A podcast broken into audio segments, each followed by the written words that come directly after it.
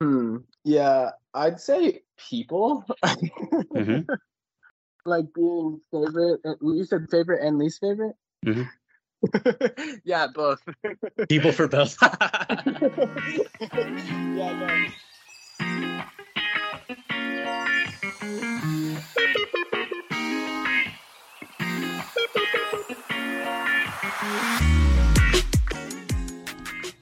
Hello, hello, everyone, and welcome to the first installment of Ryan's Remarkable Mycology podcast. Please clap. Okay, I am really excited to share this with you all. Um, we had a great guest on for the first episode, Henri Carignan. Um, we talked about a wide range of things, but focused mostly on mycology and mushroom 101, so to speak um, as well as cultivating mushrooms. Henri gave a lot of great resources and tips if you're trying to get into that. Also, I just wanted to mention that I've had a few delays on my end for various reasons. Long, long, long story short, um, I got a bunch of my stuff stolen at a music festival, and I was stranded in Peoria for a good bit. Um, m- many of you who know me know the full story, but um, we don't need to get into it right now. What I wanted to mention though is that now that I'm, you know, back in Denver and getting reacclimated to being a real person, I'm going to start cranking these episodes out. So, um, yeah, let's get into episode one, and you can find timestamps of all of the topics we go over in the podcast notes if you want to skip around or something. So, without further ado, here is me and Henri's conversation.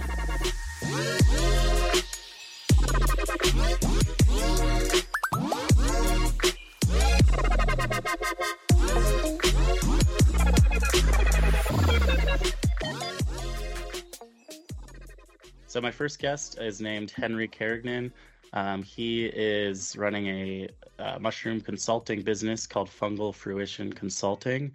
Um, he has been growing mushrooms since he was uh, 16, right? Yeah. Around then. Um, started off doing oyster mushrooms. Uh, I'll I'll let him give you the whole rundown, but uh, he lived in Guatemala for a bit, working with the Fungi Academy, and now he runs a, a consulting business which helps um, people who are looking to get into mushroom growing. So, uh, Henri, how are you? I'm doing well. Thank you for having me on, Ryan. Uh, yeah, I'm doing well. How are you? I'm good. I'm good. Excited to finally get this episode going. Um, there's been some delays on both ends, so we're. Uh, but now I'm back in Denver, and we're gonna get. We're gonna start pumping these out. So I hope everybody's ready. Noise, noise. So, So, Henri, can you uh, let's just start off? Can you just tell me about yourself and um, how you got into mycology and what it's like running your consulting business? yeah, definitely. Yeah, I first got into mycology through uh, sustainable agriculture, mainly dealing uh, with cities. Growing Power was the first organization where I learned um, mushroom cultivation on agricultural waste, and then also spending a good amount of time with the Urban Ecology Center, all uh, based out of Milwaukee, Wisconsin, learning more about foraging and uh, identification, and more about the ecology of uh, of mushrooms. Yeah, so what it's like uh, running my business right now, it's it's quite an interesting experience to be completely honest, because I've been working in education for some time now, but uh, implementing systems is a it's a whole different thing. It's a whole different field, and uh, it's interesting because I've spent a good amount of time being a technician, but now it's uh, I'm in a place where a lot of times I'm not really holding uh, the reins. I'm more teaching people how to do so. So it's it's a different hat to wear, but that's like what keeps me excited about everything. Nice, dude. Um, you mentioned agricultural waste starting growing on agricultural waste. What uh type of waste was that? Was it like coffee grounds or Yeah, um a lot of it was like things from soy, uh, because there's a lot of soy grown in Wisconsin and uh and some and some corn. Um, yeah, that that's like what they were just using out there, just kind of like roughage, very fibrous material. But uh, yeah, I, I have grown on coffee grounds before. I honestly, yeah, I don't always find super great success with it because it's extremely nutritious. Mm-hmm. Um, so the really like proper sterilization has to occur, and that is its own can of worms. Uh, that right. uh, a, a super nutritious sterile thing doesn't continue to remain sterile when you introduce it to an external environment. So it can be not like the best substrate, but it's it's the it's the one everyone talks about using. yeah, yeah. yeah, I've I've been um experimenting. Well i haven't really actually started but i'm trying. So I, i'm sure you're familiar with um, peter mccoy radical mycology. Oh yeah. Yeah um, so i'm trying to do the the cigarette butt thing. I've i've been like collecting uh, cigarette butts at music festivals i'm, I'm going to be volunteering just for free tickets and then i'm going to try and use the the cigarette butts to grow oysters. I don't know if it's going to work, but it'll be a, an experiment.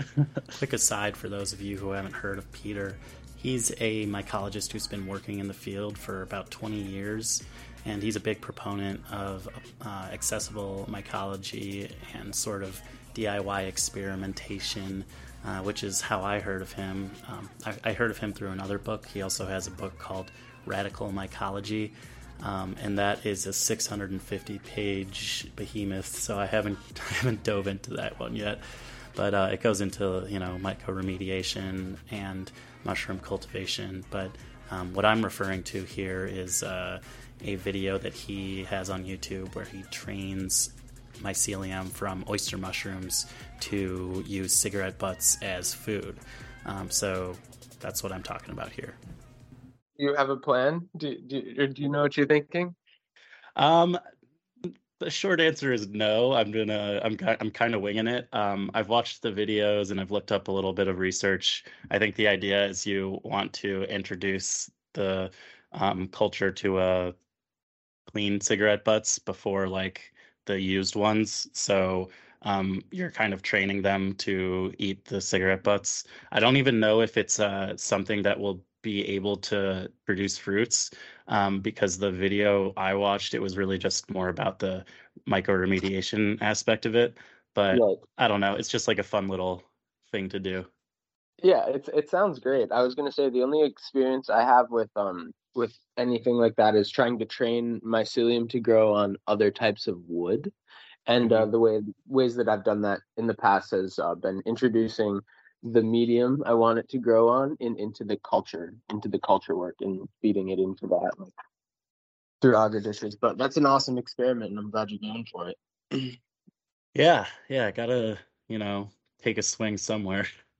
Yeah, definitely. Um, cool. So since this is the first episode, I think it would be good for the listeners. A lot of them are not super familiar with the whole field of mycology or mushrooms in general. A lot of people think mushrooms, fungi, mycelium. They're like, what's the difference?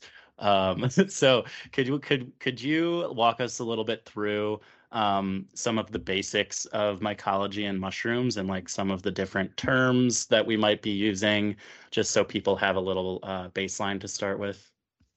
Of course, of course. Um, one thing, an analogy I like to, uh, a few that I like to use is like the mushroom is just the tip of the iceberg. The majority of uh, the organism and what's being held and what's occurring is actually not visible to the naked eye. So um, that's a, an a, an important thing to think about. It's like the it's the apple. You know, the mm-hmm. mushroom is the apple. It is not the whole tree. So I, I suppose the most important thing to start off with is like you know how do these things come to life, and that's that's through spores and through sporulation. So when uh, a fungal fruiting body, right? That's that's the name of my company too, fungal fruition, right? Because ah. like the fructification is actually the term. Um, but uh, when when the mycelium is coming together and forming a fruiting body. So once that occurs, that's in order to continue spreading the genes. So the fruiting body grows, and then eventually, once it's reached maturation, there's the spores are released, and the spores are like it's like similar to a seed, but it doesn't contain all of the genetic material that's required for life. That's the main difference between a seed and a spore is the seed can do it all on its own, where a spore needs another one. And um, mm-hmm. spores are really interesting. They can they can last really extended amounts of time in extreme conditions. So there is some uh, there's uh, some theories out there like panspermia and some other things that you know this a spore is something that could travel through space. Wow. Wow. Wow. Wow. Wow. Wow. We've got the spores, and they come together and fuse and create what we're looking at. This is creating hyphae. And hyphae are kind of like roots that are stretching, looking for nutrition, and for other branches of hyphae. And what all this starts to grow together and create a mass of like a web and uh, this is what we call mycelium. So it's just a bunch of this hyphae. So a bunch of these strands all together, kind of crisscrossing each other and, and connecting. And uh, once we've got our mycelium, it grows and it eats everything that's available it, for it. And then there's something that normally triggers it to fruit either no more substrate or nothing more for it to eat or perhaps the right environmental conditions, such as the right heat, amount of moisture, or um, uh, when there's less carbon dioxide uh, available, like, you know, the hyphae's been growing underground and there's more oxygen, that means it's reaching the surface. So then mm-hmm. the mycelium is going to fruit in order to keep living. So I'm not sure if that's um that that's a good introduction. I think on on mushrooms cultivation is its own its own other book, but I think that's a broad based uh, start of a look at mushrooms. Yeah, yeah, I think I think that's a good starting point, and uh, I like your analogies. that was great. And then let's, uh, since you mentioned it, let's just like go into some of the cultivation stuff. So you've been cultivating mushrooms for a long, long time, a lot longer than I have. Um, so you have quite a bit of knowledge under your belt. So my question to you is can you just explain how the stuff that you just went over relates to cultivation and like some of the devices and terms that you would be using when you're cultivating mushrooms? So Henri gives a great answer to this question, but uh, just full disclosure, it gets pretty detailed and into the nitty gritty of the steps of cultivation. So if you're like, Frank, I don't give a shit about any of this. Just go ahead and skip to about 19 minutes, and uh, we go over some better ways for beginners to get started with growing mushrooms. So if you get a little bit overwhelmed by all the information, um, don't feel bad about it because because uh, I, I wouldn't have gotten it, you know, when I first started. Yeah, definitely. Um, the the the thing that I I like to I like to look at it as there's three main steps um when it comes to cultivating mushrooms. And honestly, they're all individual jobs. If you're going to work in like commercial production, it's very rare to find a mushroom farm that is also a culture lab and a spawn lab and ha- and fruiting as well and mm-hmm. creating mm-hmm. all their own substrates. So the, those are the three main things that I just touched on there. So the culture work is the is the first part of that. That's um that's like the the you're taking care of the beginnings of life. So it's like raising children or something, I suppose. You know, you're trying to teach them and give them all the things they need to grow healthy and strong. Like, you know, you can, like I was mentioning before, you can introduce something foreign to them in their very young state of growth, and they will learn how to use that and turn it into food. So we're um we're just trying to get the spores to germinate here, or we've already taken a clone. We have a fungal culture that's already growing. Um, but we're we're just trying to expand that on normally like an agar, uh, agar agar, and and nice like petri dishes. So this is just uh we take like a nutrient broth. Uh, it, it can be as simple as boiled potato water and uh, just some agar, and we, we, we, sterilize that. In this part of the cultivation experience, it's very important to to sterilize everything.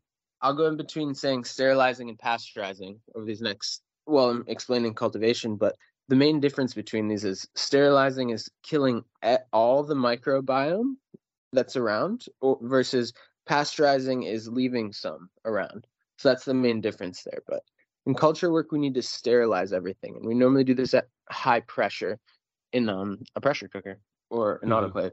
So we uh, can do that with our agar, and we can also do that in a, a, another fashion called liquid culture. Are the two main um, methods for uh, cultivating um, when we're looking at, at, at culture.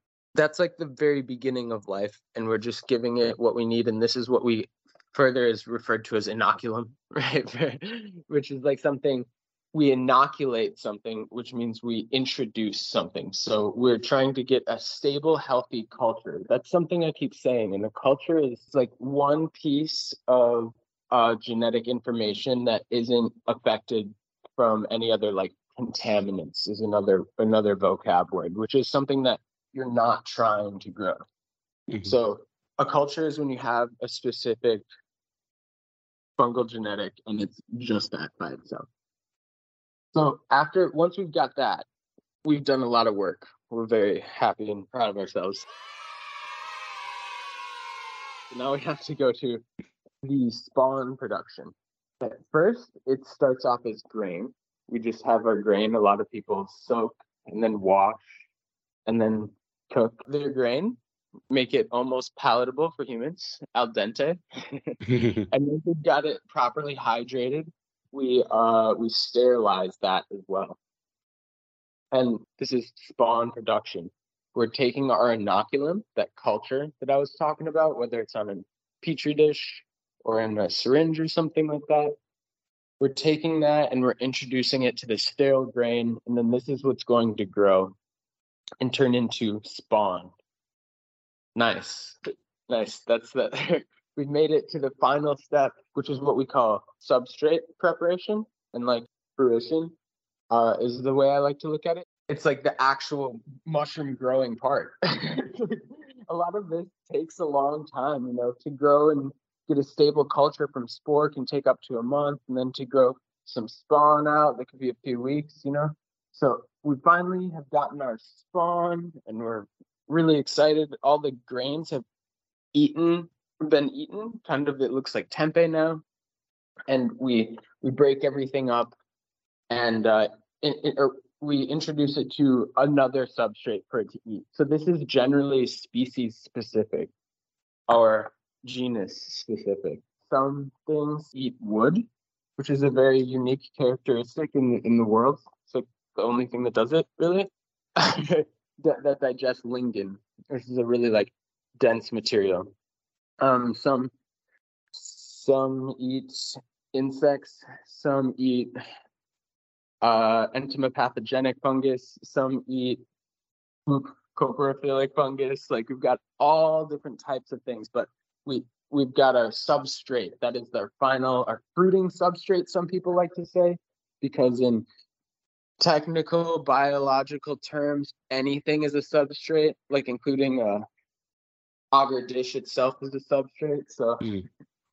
um, what uh, we end up with our final fruiting substrate, and that's something we pasteurize. We want to kill off most of everything in there, but leave some things around. Some some mushrooms require more sterile um substrates, but this is the final piece. We take our spawn and we put it into our substrate. So we went from getting a stable culture to making spawn to finally having a fruiting substrate that is slowly eaten. And once it's fully eaten, it fruits, and we finally have mushrooms. oh, you made me so happy. I just peed a little. Sorry, it's a little long-winded, but it's a no, long no, process. no. That's good.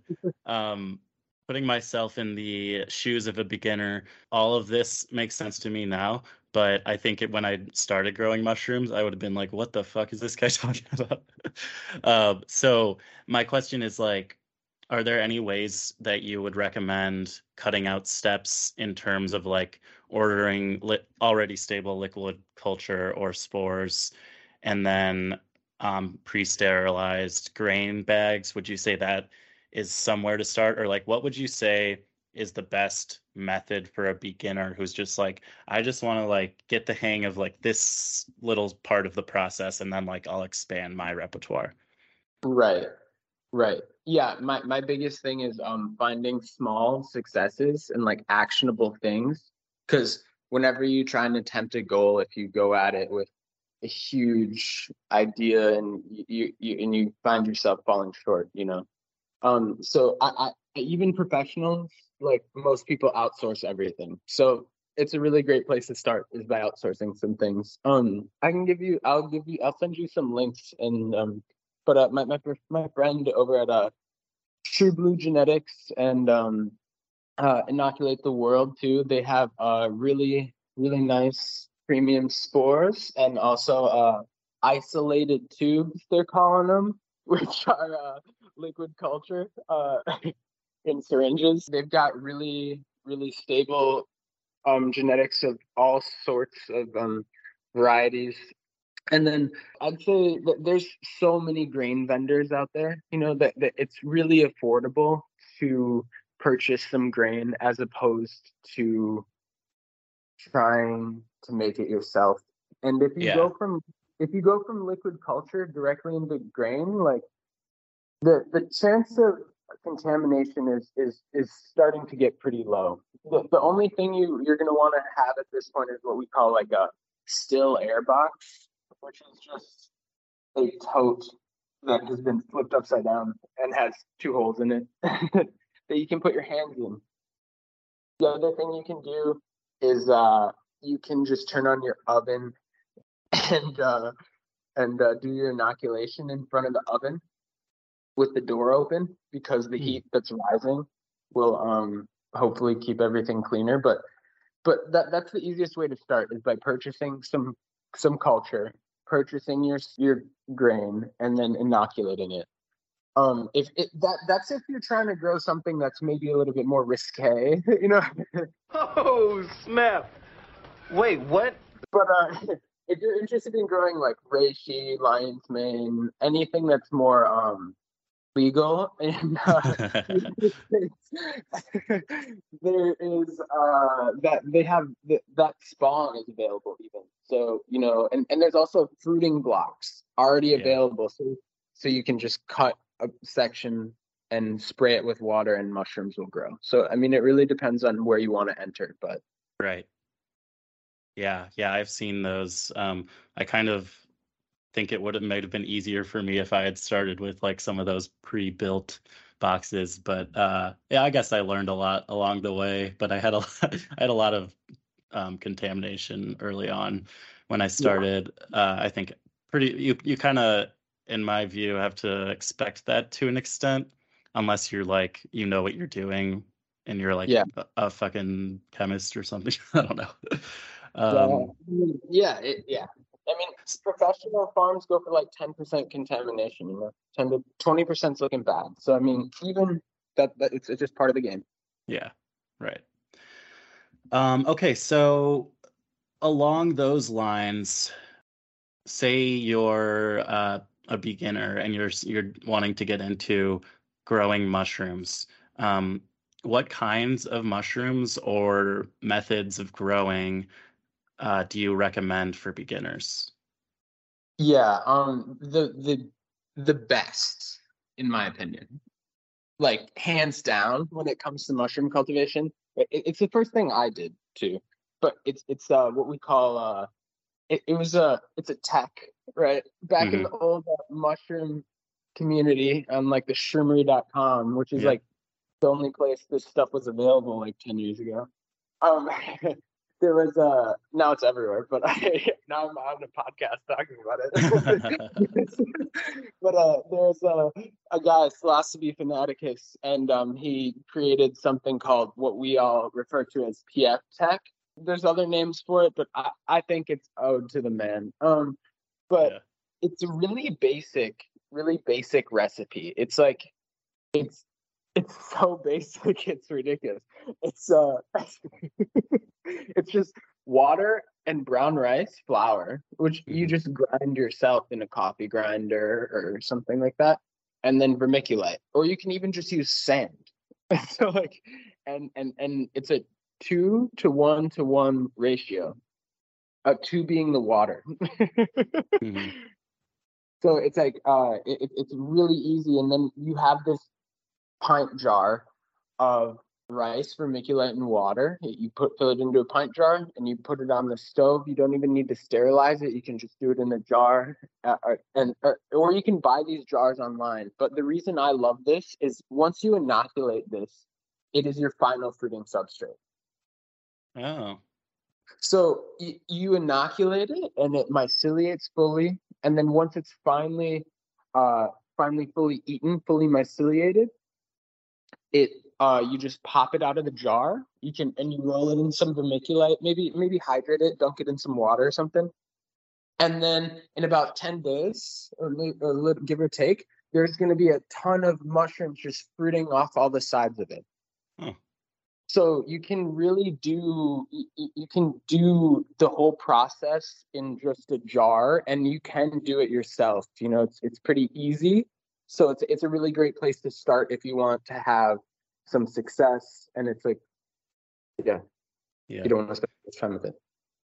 Nice. Yeah um i didn't start with that but i kind of wish i had. And and the pf tek is that specific to psilocybe strains or can you do other ones?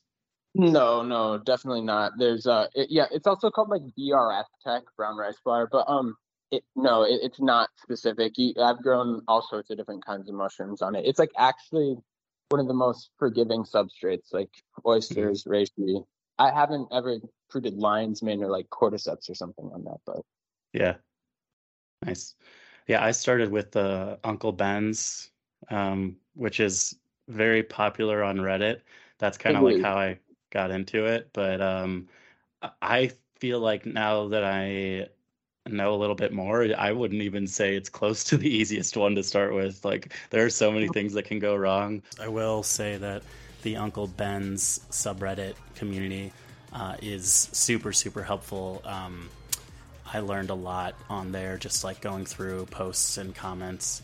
You will get some misinformation, and pretty easily filter out uh, the bullshit. So yeah, no hate to that subreddit. I learned a lot there. Um, and definitely check it out if you're just like interested in learning about mushrooms. Um, there's also a, a, subreddit called Mushroom Growers that's really nice. Definitely check those out if you're a Reddit person. Um, yeah, you can't see it. Yeah, well, yeah. You, I mean, you can see it in the bottom, kind of, but but yeah, not on the sides for sure.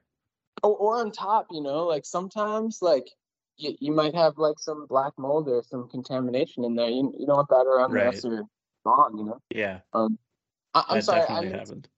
Yeah, I missed your question too. I was gonna say that the easiest mushroom to fruit. You asked me what the easiest is like. Definitely oysters. Yeah. Yeah, I'd, I'd 100% say that. They'll eat anything and they're so forgiving. I, I just realized I didn't respond to that. Yeah, you're good. Um, yeah, I am. I'm working on some oysters right now. Uh, I I actually found oyster mushrooms in the in the supermarket the other day, which is like I don't know. That was the first time I've ever seen them there. So I, really, uh, yeah. Where'd you? That's cool. That's awesome. Yeah, I was just at Safeway. Um, I was just picking up a prescription, and I'm like, oh fuck it, I'll I'll grab some oysters since mine aren't ready yet. Okay, so what would you say are some of the biggest mistakes you see when it comes to people starting out with mushroom cultivation? The the biggest mistake is is too big too quick. Mm-hmm. Um, and I mean that comes from me like seeing friends, seeing like former students, and people have come to me just because they tried to do that, and like now they're in a bunch of debt. I actually don't know what I'm doing. right. That's that's pretty much my job right now. a lot of people enter way overconfident, and I think um one of the other other mistakes people um make is uh, treating it like uh it's not necessarily like living. You know, a lot of people don't treat it in the same way, or I, I don't know. I think the the the fungi are they're kind of like grandfather archetypes of of our um of our world. You know, they they require and deserve a lot of respect. Um, everyone I know who has not respected them hasn't had very much success. so like, yeah. Look, it's really simple. We just want you guys to treat us with respect. See? That's what we're talking about. Did you hear that, Dwight? Yes. Did you hear that, Michael? No, Dwight. Respect. R E S P S P T. Find out what it means to me. Just in a sense of like, you know, really just really trying to like, you know, give it some intention can like go really far because I, I know it might sound like mumbo jumbo or something, but um I, I think that's one of the biggest things is, you know, people going too big too fast and without enough intention behind it. Cool. Do you have a favorite kind of mushroom? Yeah, I, I think uh, right now it's it's been the cordyceps. Mm. Like like eating them. Like I, I've never felt so zooted in my life, you know? Like, like have, wait, have you heard of um my mom got these when I was back home from a friend. They're they're called Hayo. They're it's not just cordyceps, but it's like cordyceps, lion's mane, um, uh, ashwagandha. I think that's how you say it. Do you do you know what that word means? Yeah. Yeah, what's that mean?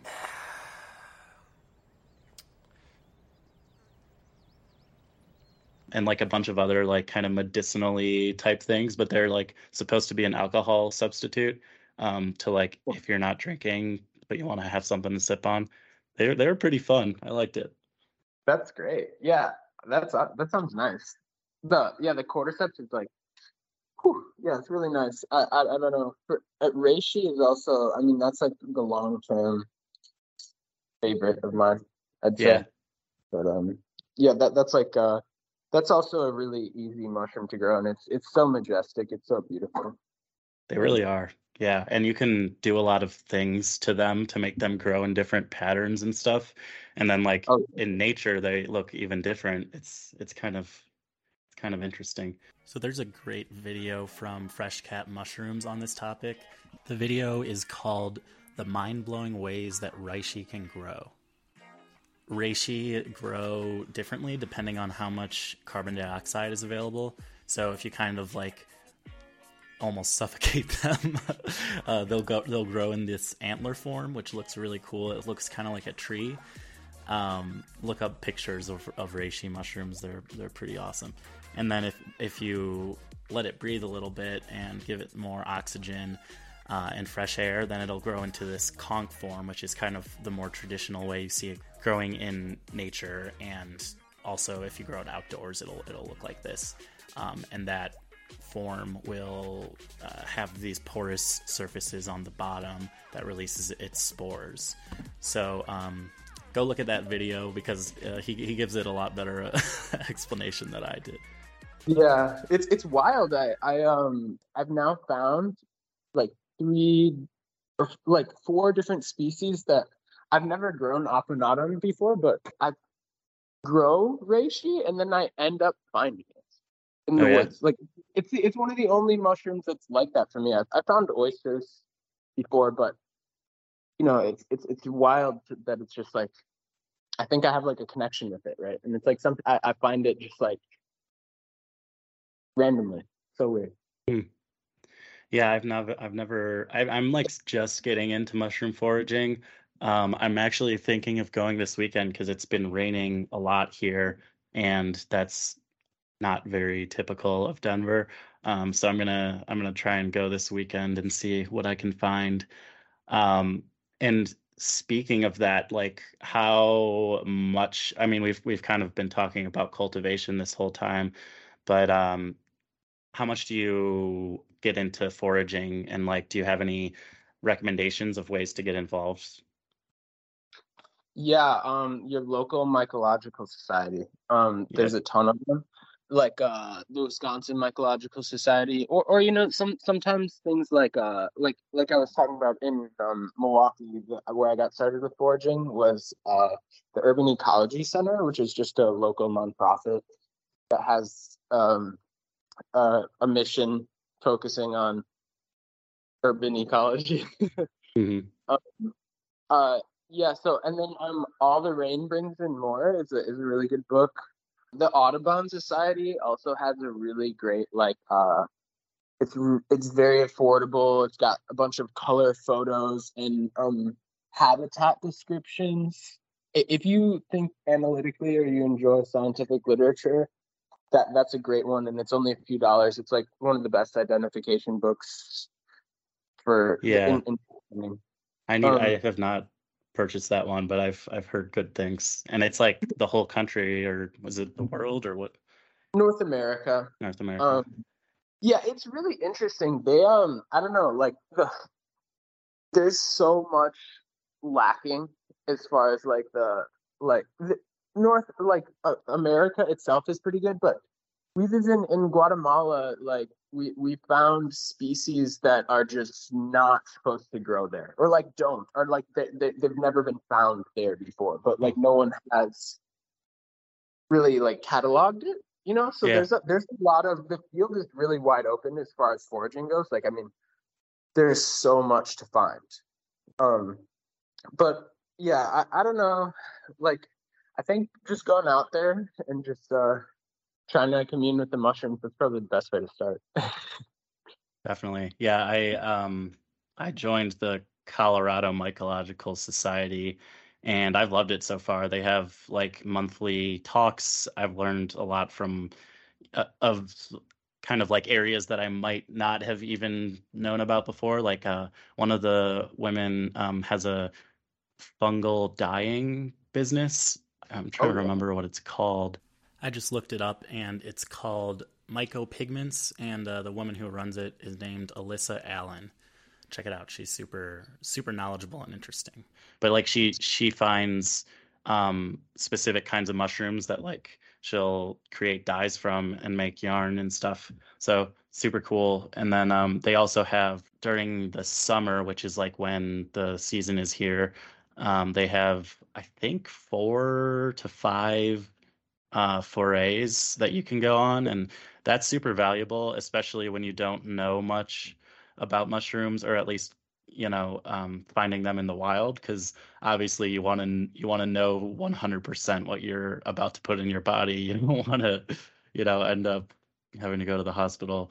Um, so yeah, definitely agree with you on that. And then yeah, I'll just add on like I have purchased a couple local field guides. Um, the Denver Botanic Gardens has a really good one uh maybe two of them um and that's been like i found a few kind of around the area. I haven't i've really not gone into the woods yet because i haven't been here but um it's also a good resource for like i've been kind of practicing on the facebook group. People will post like id requests and i'll try and identify it in my mushroom book and then obviously you want to get um, at least two people to confirm it if you're not sure uh, but yeah, so okay, I think we've covered a lot of my questions. Uh, do you have any other like resources, like books or videos or online material for just learning about mushrooms in general, not even necessarily cultivating or foraging, but just a uh, kind of wider ranging resources? Yeah, definitely. Um, I'd say uh, one of the best content creators out there if that's um if shorter videos and things like that are an interest is like uh fresh cap tony he's oh, yeah. out of canada um yeah he's got a lot of really nice educational material out there it's all free like uh, some of the things that he goes into are it's it's all quite broad um and it's not focused specific on cultivation that uh William Padilla Brown's YouTube um channel apex grower is pretty sweet too as far as um learning. Uh yeah um as far yeah i mean you already mentioned radical mycology that's a that's a great book i mean the the guide to growing gourmet medicinal mushrooms by paul stamets is you know a classic if you're really looking at cultivation and you want to like you know calculate how much lux you need. You know you want to get really scientific about it. If you're also if you're interested in like uh like uh philly golden teacher has like a bunch of really nice like online education like cultivation education um things and then uh my my friend paul over at fungaia Life. uh, he's uh, got some really nice uh, educational material on like making liquid culture and all sorts of other things too. So yeah, and also if you're uh, if you're into podcasts, well, obviously listen to this one, but I've also been listening to the Mushroom Revival podcast. Yeah. Henri also recommends listening to Mycotrophic podcast, which is more kind of heady cultivation stuff. And then he also says Mycopreneur, which uh, kind of talks about the business end of things and all of the, you know, startups and psychedelic research, that sort of thing. So um, I hadn't heard of either of these, so I got two more podcasts to listen to. Um, yeah, it's a it's a really exciting time in this field. I think like there's so much knowledge out there, and people are really excited to share it. Um, that's why I'm doing this. So um, yeah, there's just so much to learn uh, for me, and you know, it's it's kind of it can be kind of tricky for people just getting started to separate like the um, the valuable material from you know maybe not so valuable. Uh, so I think you just gave some good resources and um, books. I think are another good option. I really loved uh, Entangled Life by Merlin Sheldrake. Mm-hmm. That's a classic. That that was like I mean I had been into fungi for a little bit at that point, but when I read that, I was like, I was sold. I was all in. Two of my other favorites that I'll just throw out there Mycelium Running by Paul Stamets is, I think, the gold standard in terms of scientific but still accessible knowledge about mycology and mushrooms. Um, I find it pretty pretty easy to read, um, more so than the book that Henri mentioned, "Growing Medicinal and Gourmet Mushrooms." Uh, and then another one of my favorites is How to Change Your Mind by Michael Pollan. And that talks about more the history of like psychedelics and psychedelic therapy and research. And it's really, really fascinating. Is there anything better than pussy? Yes, a really good book. It's also a Netflix documentary series now.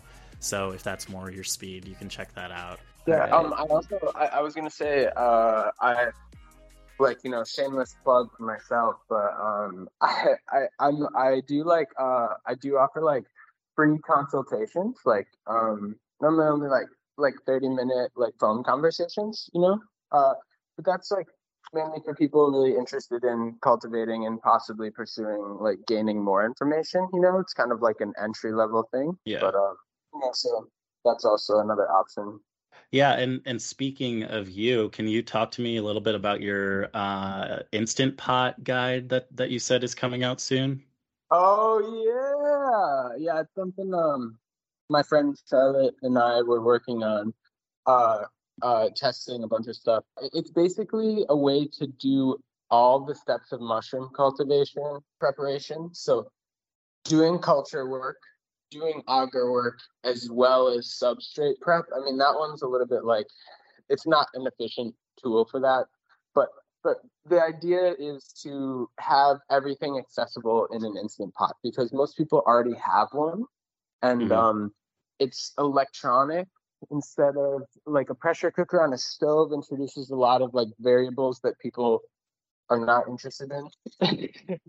so the yeah the instant pot guide is a way to do everything, including um. So you know you can make your agar in there, sterilize it, go, and then uh, you can also hydrate and cook your grain in there, and then sterilize that, and yeah, so and all inside of the instant pot. So it, it's just a, a basic little guide that I'm just wanted to make for everyone to just to provide more access to cultivation really yeah yeah i know like from my point of view, the pressure cooker is a it's a bit it's an investment. I mean, it's like necessary if you want to get serious about it at some point, but um, it's like big and bulky, and the instant pot is something a lot of people have lying around anyways. So yeah, I'm I'm uh, looking forward to seeing what's in there. I think we've talked a lot about getting started with mushroom cultivation.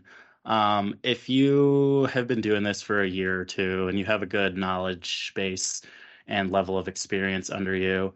Um, what are some of the things that you recommend uh, for making what you're doing more of like a serious money making venture or even a career? Yeah, that's a yeah. The, the monetizing mushrooms. Uh, it's a it, as I was saying before, you kind of got the three steps of production. Um, so you know, if you seriously wanted to make some money, I'd say uh, grain is probably your best bet at this current moment, right?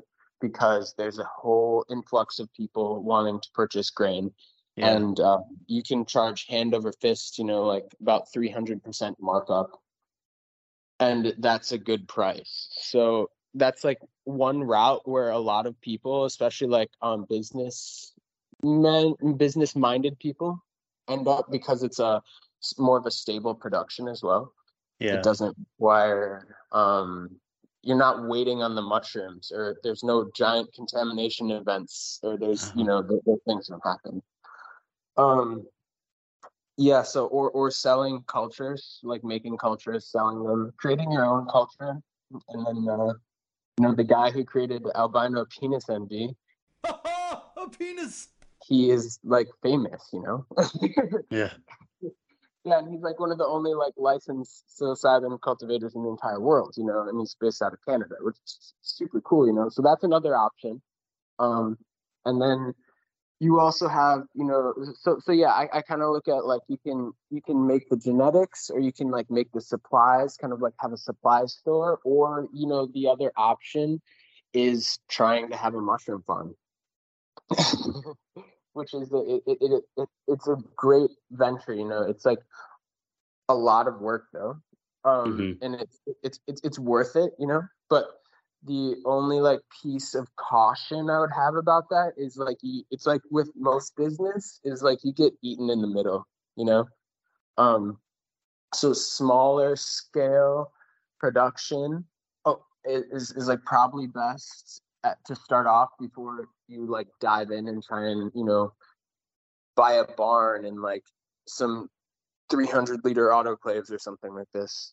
Yeah. but um which people do you know like some guy just called me the other day and he was like yeah i just did this. I have no idea what i'm doing. Like what? Oh my god. Yeah um but, uh yeah so uh, uh, the other option is um making extracts and then also education but you got to do this for years right. but um the extracts are also a huge market. Like i mean the uh the, a great way I, I think if i were to try and start a mushroom farm myself i would have a cordyceps farm and i would taking things one step further in the in the means of production increases like your the value of your product significantly. So i would grow a bunch of cordyceps extract them and and sell that extract. And I, I think that that'd probably be like one of the if I were to do it that's how I'd do it. Yeah. But um I mean that's what uh that's what I'm trying to do well is, is make the extracts. Um but I'm I'm not I'm not I'm going in with uh low expectations. I'm just kind of messing around at this point but uh I want to do it especially for myself because I have like some nerve pain in my feet. Um so like the lion's mane is supposed to be really helpful for that. Oh, play it. Definitely. yeah, have you ever made extract before? Su- super nope. easy. Yeah, yeah, yeah I, that's what I've that's what I've heard. I gave a I gave a presentation about it in Maine the other day. Um, oh, you did. like totally last minute too. They're like, "Can you please do this on this?" I was like, oh, "Sure." but uh, yeah, I mean, there's there's it's really easy. You know, like the, the main thing is like dehydrating your mushrooms, powdering it, and then just doing an alcohol extract in a jar. It, it can just be that easy, you know.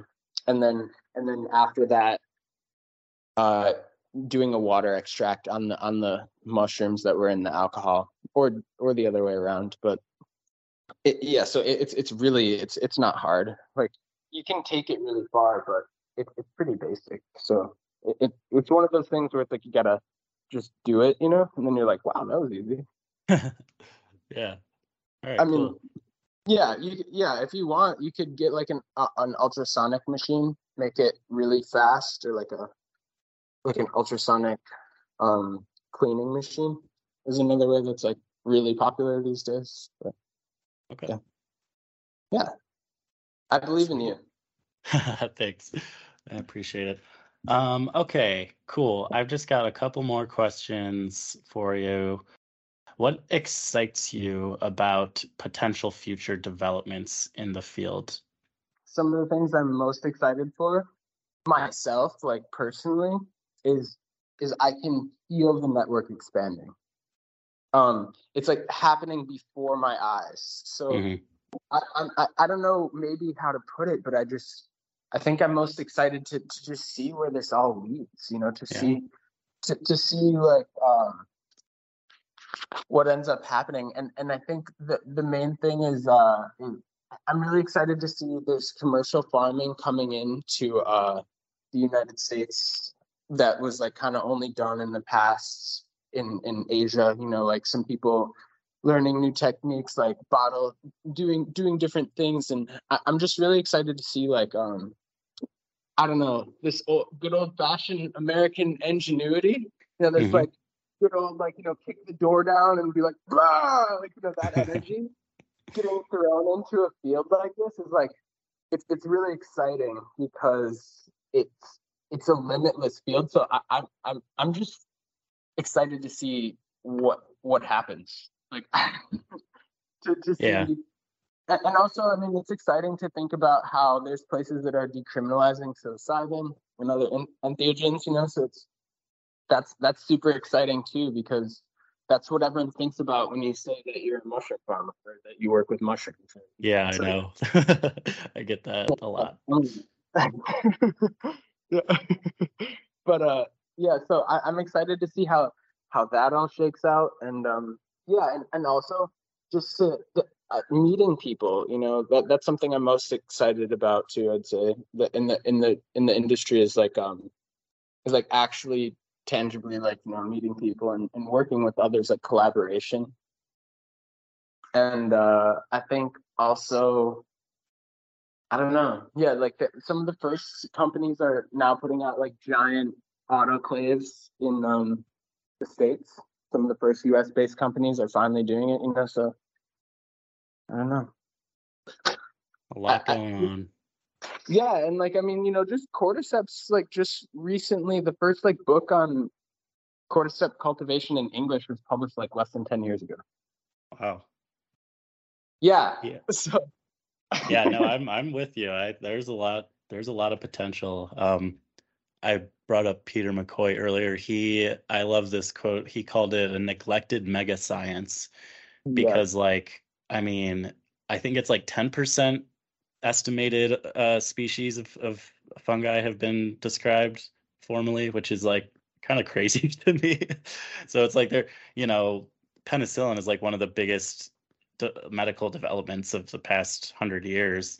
Maybe it was a little before that. I don't really know, but but that came from a fungus, and like I just feel like there's so much out there that we don't know about and i mean it, it seems inevitable that we're going to find you know a fungus that can do something remarkable. I mean we already have but some you know something that hasn't even we can't even like fathom yet. Um so yeah, yeah. i'm i'm very excited to see where it all goes too.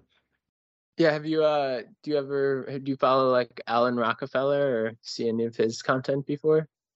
He's uh so.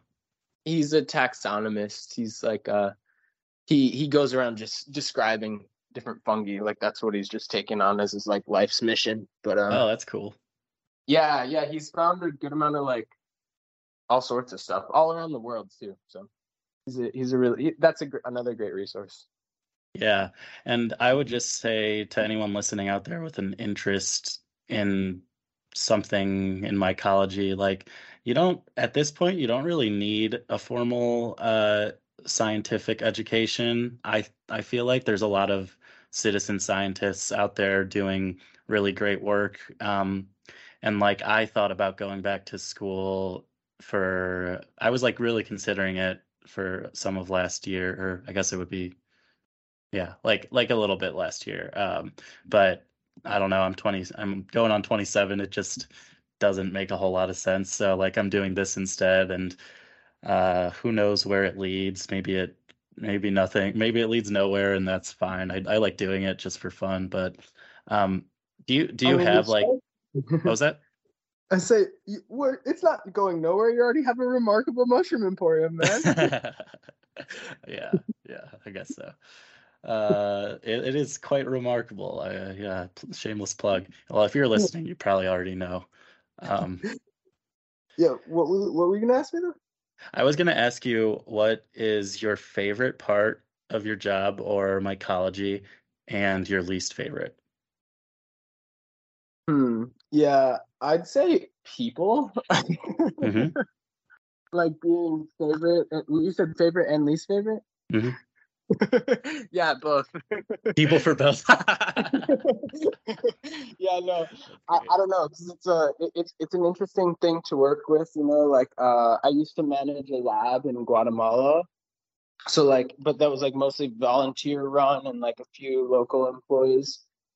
So you know, some like really great relationships I developed with people down there, like in that experience and in that capacity. You know, super amazing but also um, you know some of the some of the worst parts of uh, working in this field is like having to work with other people because everyone has like a different idea and like everyone's normally right you know in their own mind. Yeah right. So it's like you know I, I i started this business originally with my with my friend charlotte and um where like things are just kind of uh I, am just doing more. I, am doing more of it now. But uh, but you know, like that's another example of like you know creative differences and like how and then you know uh, I used to have like a lab assistant and sometimes like you know they did what they thought was right, you know, but you know so so I don't know. It's it's hard to say, but the the best part about it is the people, um, because I don't know the people I get to meet are just ridiculous normally like off the wall. And uh I don't know, I, I think there's an interconnectedness about it, you know, like like uh I, I don't know, I'm, I like was in Guatemala and like I heard this guy's voice. I'm like, that's really familiar. And then this guy walks through the door and it's this guy Chris from Denver Mycology, and I had like bought. He sent me like to, I forgot what I don't know. He like I bought something from him just like years ago, like years ago, like some filter patches, and and he called me on the phone to just ask me how my experience went, you know, and then I just meet him happenstance in Guatemala, you know, like. Well, I think that is all the questions I had. Was there anything else you wanted to add or plug before we hop off? Uh, you know, n- nothing major except for you know, uh, once again, I'm like, uh, I've got a uh, yeah. If you wanna, I, have got my website. Um, that uh, is a great place to try and reach me. so I don't know. That's the only thing I'd have to say as far as like a a plug for myself. Um, and that yeah, that, that there's uh, that I, I normally accept like some some free consultations and things like this because I enjoy meeting people and sharing with other people. So um, other than that, I'd say yeah, just like some of those people I mentioned, like uh, True Blue Genetics, Inoculate the World, some of these things, like those those are good resources. And uh, yeah, the Fungi Academy, of course. Like you're gonna have Jasper on on the on the podcast coming up, so I'm sure he'll talk about that. But um, yeah, I mean, I love that place. Changed my life fully. Um, yeah, I don't know. That's also a great place for education and things like that. But yeah. yeah. I can attest to that. i am in two of their courses and I'm learning a lot. Um, I'm I'm not super far in because I've been busy, but uh, yeah, they they do a really good job with educational um, production, like all of the animations. They just make it really engaging. So, um, and then you can they have the in person courses too. So yeah, uh, like uh, Henri mentioned, I'm gonna have what what is like his? Does he have a title? The the founder, co-founder? not no, he's not the co-founder. Oh, he's not. No, he's, no um, Oliver Merve uh, was thought, one of the okay. co-founders. Him and like uh, so, so like a, a few other people founded it. Jasper, um, he was like traveling throughout through the world, and he it, he I think he came in like the more the like you know the, they already had a spot. He came in more the beginning stages. So like you know he's been he was he's been there for like a few few years. You know so. But um, he's but Oliver sadly and tragically passed away. Mm-hmm. Um, like two Christmases ago or something, and, and that's actually why I went there. Oh. Yeah, well, not fully that, but Jasper like had it needed kind of like some time away, I think, and to you know, and to go back home. He hadn't been home in a long time, but he didn't want to leave the leave the inmates running the asylum. so,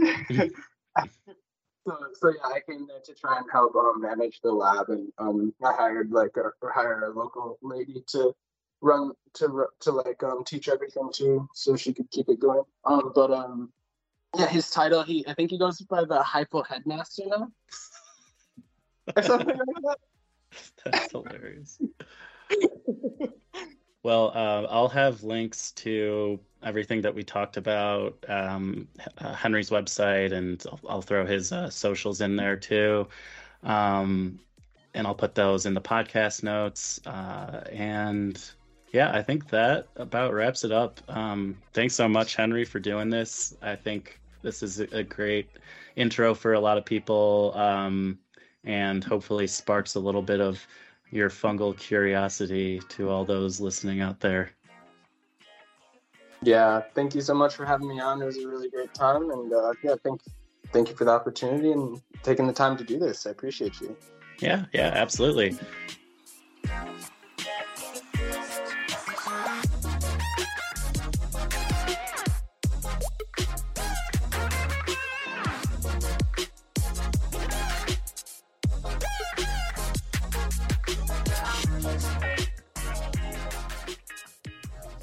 All right, we did it, everybody. We did the first episode. It was quite a lot of work. I won't lie. But hey, I had a good time. Um, thank you again to Henri for being on. You can find links to the things that we talked about and some more information in the podcast notes. So check that out. Um, also, you can find me on Instagram. I'm at Remarkable Mushroom Emporium. If you made it this far, that means uh, hopefully either you enjoyed it or you fell asleep. So, if it's the former, um, I would appreciate if you would leave a rating. It'll take a lot, lot less time than it took you to listen to this podcast. So, just, you know, something to think about. Okay, I need to go to bed. So, goodbye. I bid you all a good day, a good evening, a good night, and a good morning. Sayonara. And also, peace be with you. I'm just tired. Bye bye. See you later. Thanks for listening. Subscribe.